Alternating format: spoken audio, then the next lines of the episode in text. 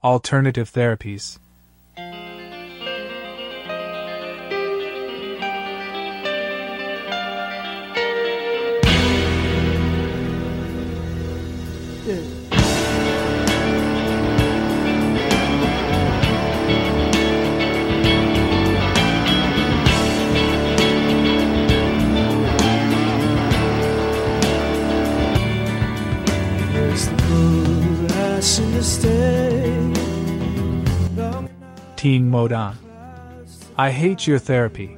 I hate being forced to let you read my personal stuff. I hate women's magazine bullshit. I hate fucking writers and directors who make their money off teenage mind jobs and all that crap. Shit.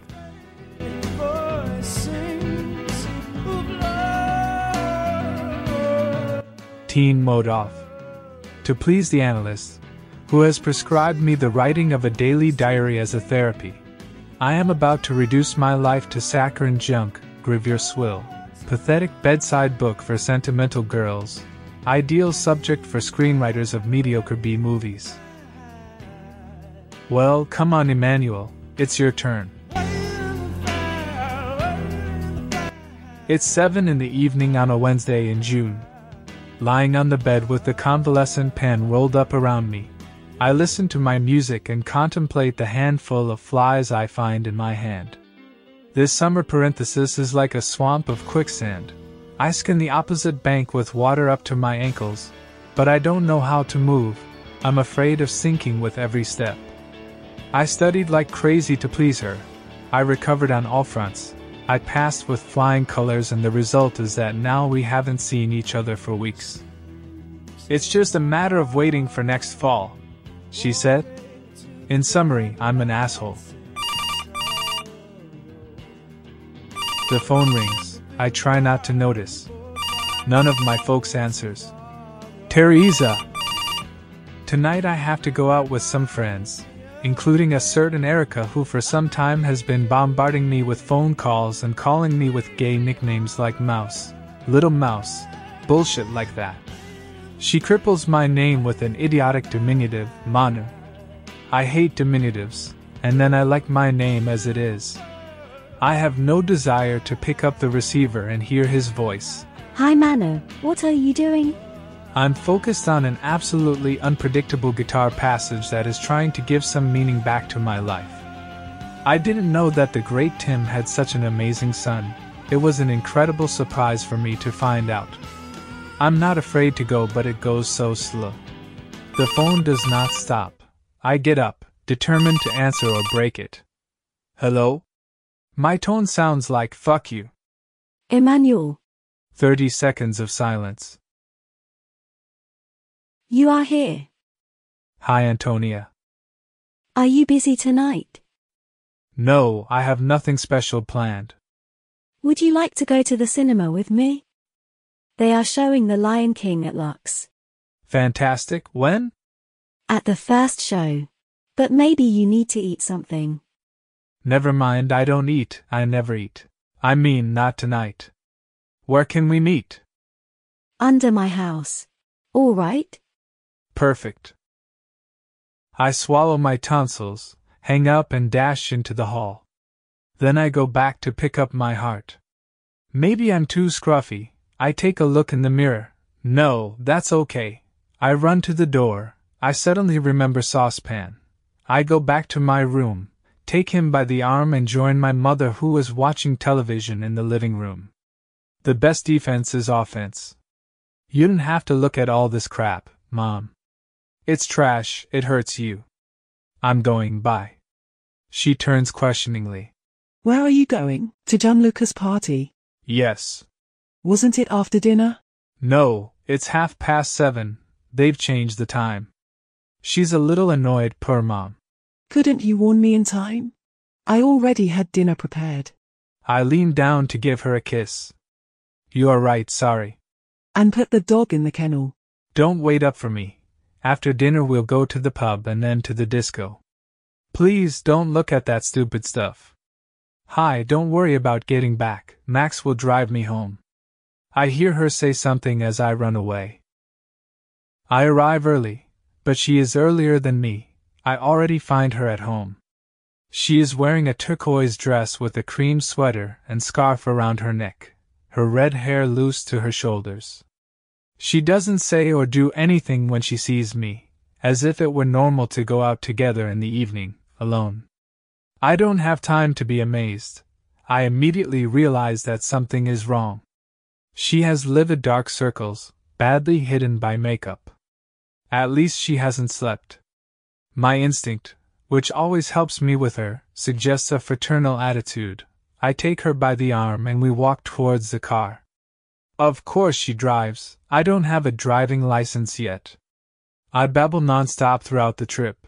We haven't seen each other in a while and I have a lot of things to tell her, silly everyday things that I can't wait to share with her. But she's concentrating on driving, as if we were at a rally, and replies in monosyllables. It's clear she doesn't want to make conversation. I'm too happy to resent, all I know is that she wanted to see me again. The cinema is full of people, we sit in the last rows. I keep talking to myself for a quarter of an hour, then the lights go down and the show starts.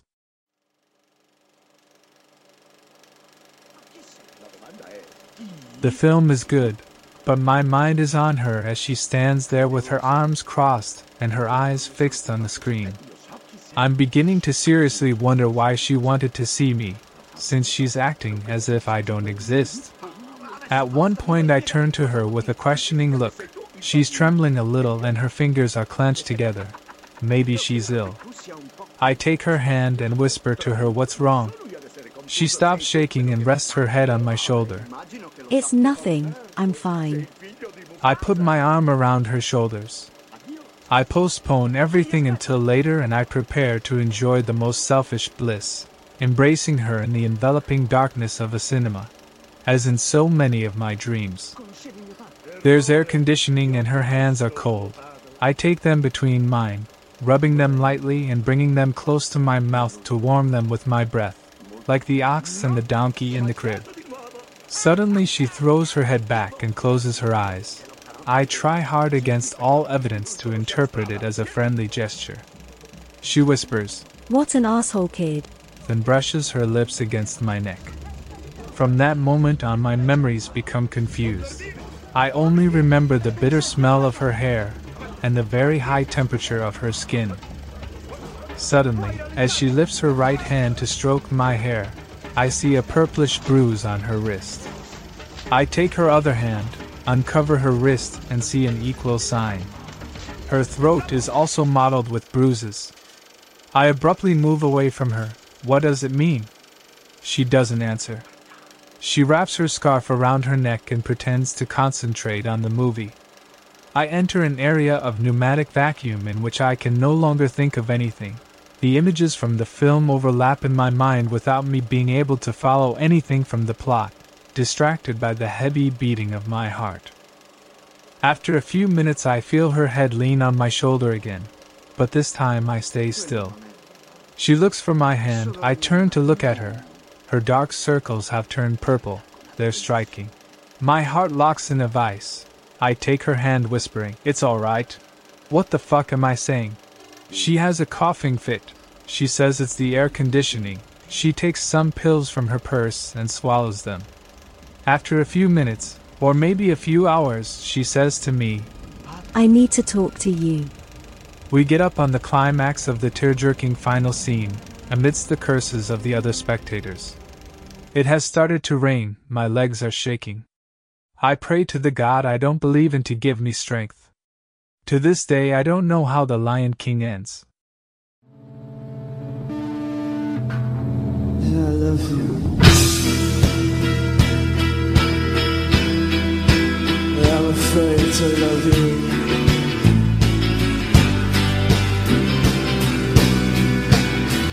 She's been driving for an hour and can't decide to stop. She's dazed, defocused. At one point, we risk falling off an embankment. I realize that the car is skidding and I manage to straighten the steering wheel just a moment before we roll over into the ditch below. I was going to kill you. She says numbly, as if she wasn't in the car as well. I try to cheer her up.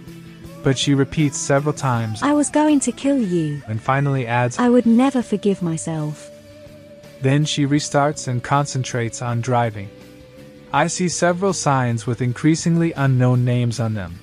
The last one says Albugnano. I sense that we are no longer in the Turin area. We have ended up in another province. She arrives at a crossroads, puts down the arrow, even if there is no one there, turns around and takes a downhill path. The road has no way out. I gasp when I suddenly see the imposing skeleton of a Romanesque abbey in front of me.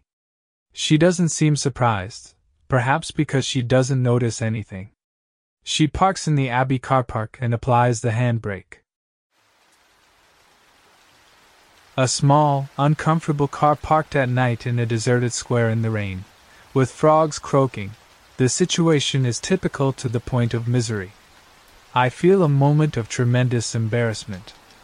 I turn to look at her. She continues to stare at the steering wheel as if expecting something from it. Finally, I find the courage to speak. What happened? I ask her. No answer. I insist. Does my brother know it? She shakes her head. No. I can't talk to him about it. He's not listening to you, is he? He never wants to know inconvenient truths. She signs yes. Do you want to try to tell me about it? I cannot. How can I help you if you don't tell me anything? Try to figure it out for yourself, if you can. I try, but it's very hard. I swallow and pronounce that name, Frédéric. She is silent. I have hit the mark. A series of increasingly realistic details goes straight to the pit of my stomach. I see the whole scene. I'm really bad. He's a bastard! She wrings her hands in despair. It's not him, he's not the problem. A surge of anger comes over me. I fucking know You know what? that you liked it. It is not so?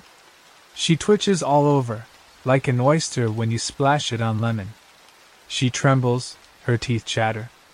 I take her hand again so as not to make her feel alone, even if it costs me a tremendous effort.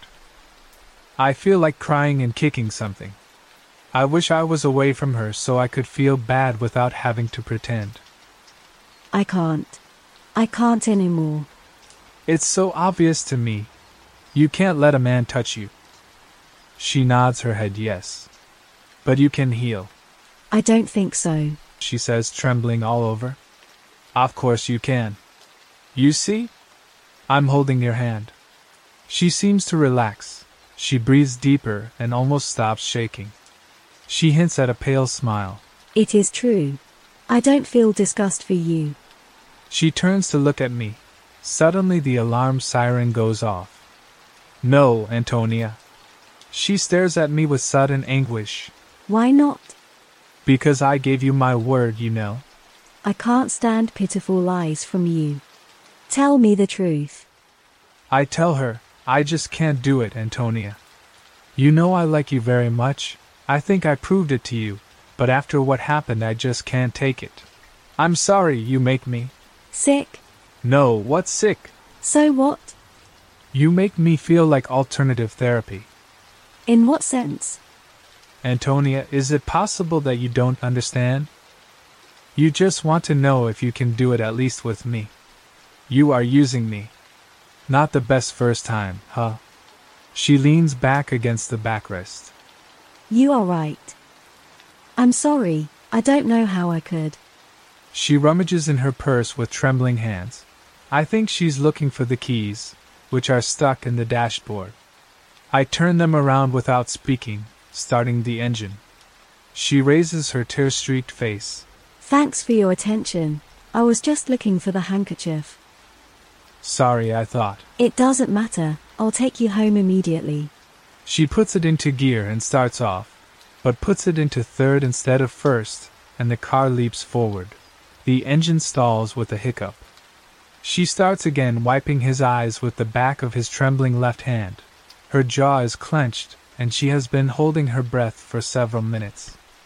I can't leave her alone in that abyss. My barriers suddenly collapse. I turn off the engine and blow her nose with my handkerchief. She trembles all over, resisting my touch. I gently hold her hand, which rejects mine, and I nod my head. Don't do that, come on, let me try. Her stiff muscles relax, she starts breathing again. I wrap her in a hug, I start rocking her, and we don't talk anymore. We stay like this, doing nothing, for I don't know how long. The rain is falling with a uniform downpour, and the glass of the car is misted up.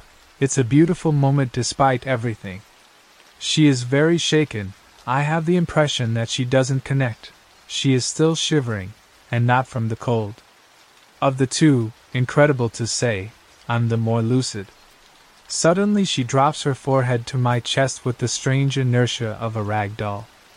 I take her head in my hands and stare into her eyes. What were those pills? Her gaze flickers to mine. Which? The ones you got at the cinema. They weren't for the cough, were they? She doesn't answer. I'm pissed off a lot. What is it? You designed an assisted suicide with the scenography of the Gothic cathedral in the rain? Romanesque, and I could not imagine that it was raining. Romanesque Gothic, with or without rain. And you want me as an accomplice? You are crazy. I'll take you to the hospital immediately. I don't have a driving license, but I can drive. Move away. I push her away abruptly and try to take her place, but she holds me back. Don't worry, they were just a couple of harmless tranquilizers. I squeeze her face in my hands and look at her very severely. Never do that again, okay? Never. She nods like a child caught out. I speak to her softly. Now relax, you are very tired. She nods again and rests her forehead on my shoulder. I don't know. I don't know if. Don't worry, I'll do anything you want, or I'll do nothing. A few weeks ago, nothing would have seemed more natural to me than making love to her in the grass, on the river bank, immersed in the innocence of our foothill Arcadia. I wanted it badly. Now the situation has completely changed, not counting the sacred setting, with that imposing abbey looming menacingly over my paganism, and I don't know if I will live up to my promise.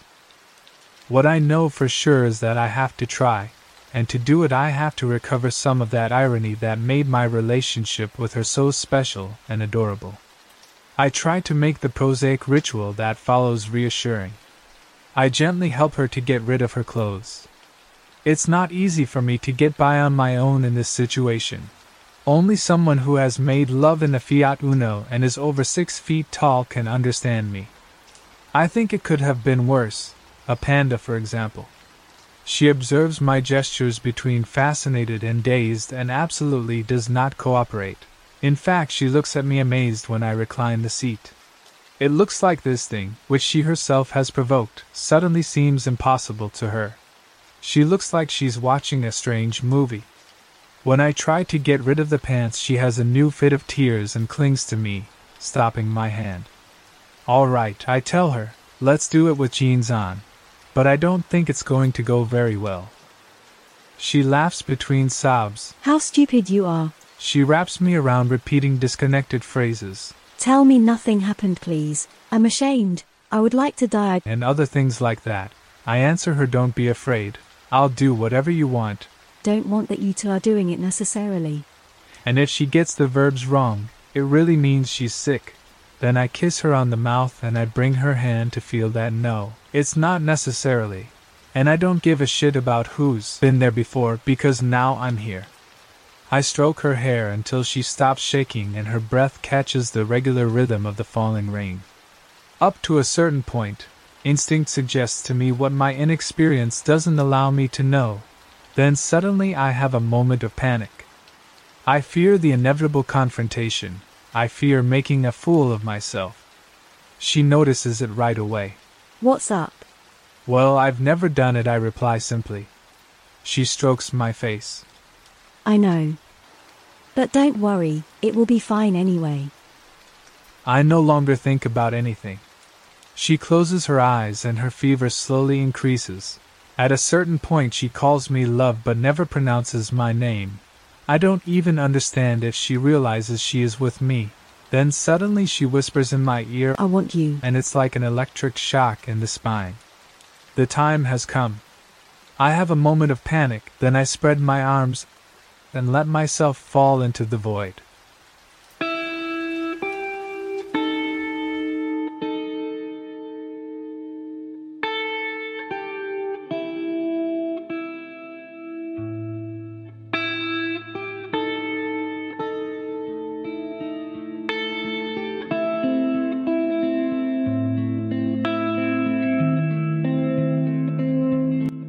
A flash of heat suddenly pushes me up.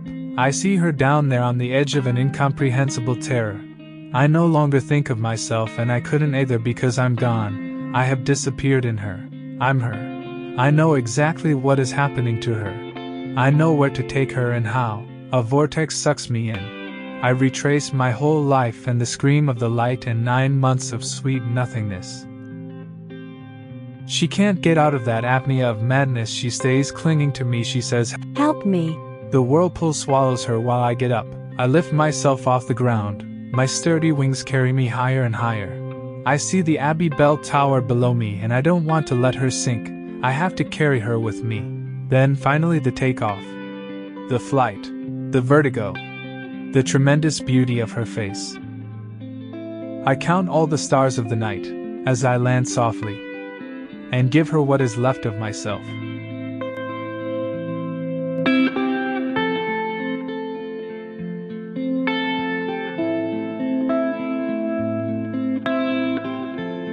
She opens her eyes full of tears. You are very good. But I'm not very good, I'm nothing. I want to see her like this another hundred, another thousand times. I'm 16. I can afford to start over right away.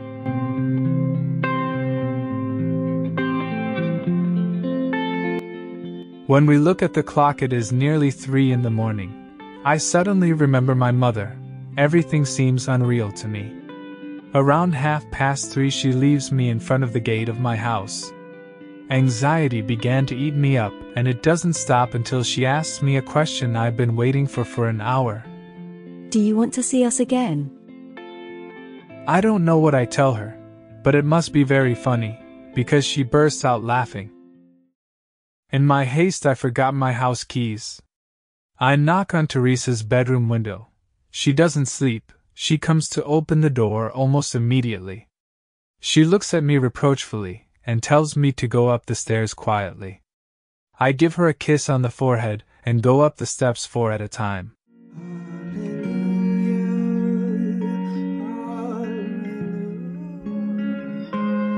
Hallelujah. Hallelujah.